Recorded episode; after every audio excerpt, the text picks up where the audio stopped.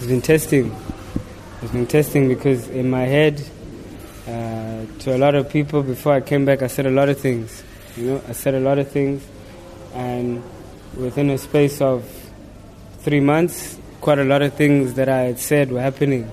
You know, and then things died down, and then um, you had to keep working with no immediate result. Keep believing, keep fighting, and then to top it all, to top it all off, or to to make it.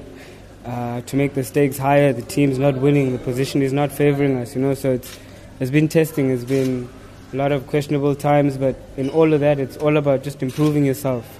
Um, one thing this situation has taught me is that there's so much more I can improve in myself. You know, there's so much more I can improve in myself.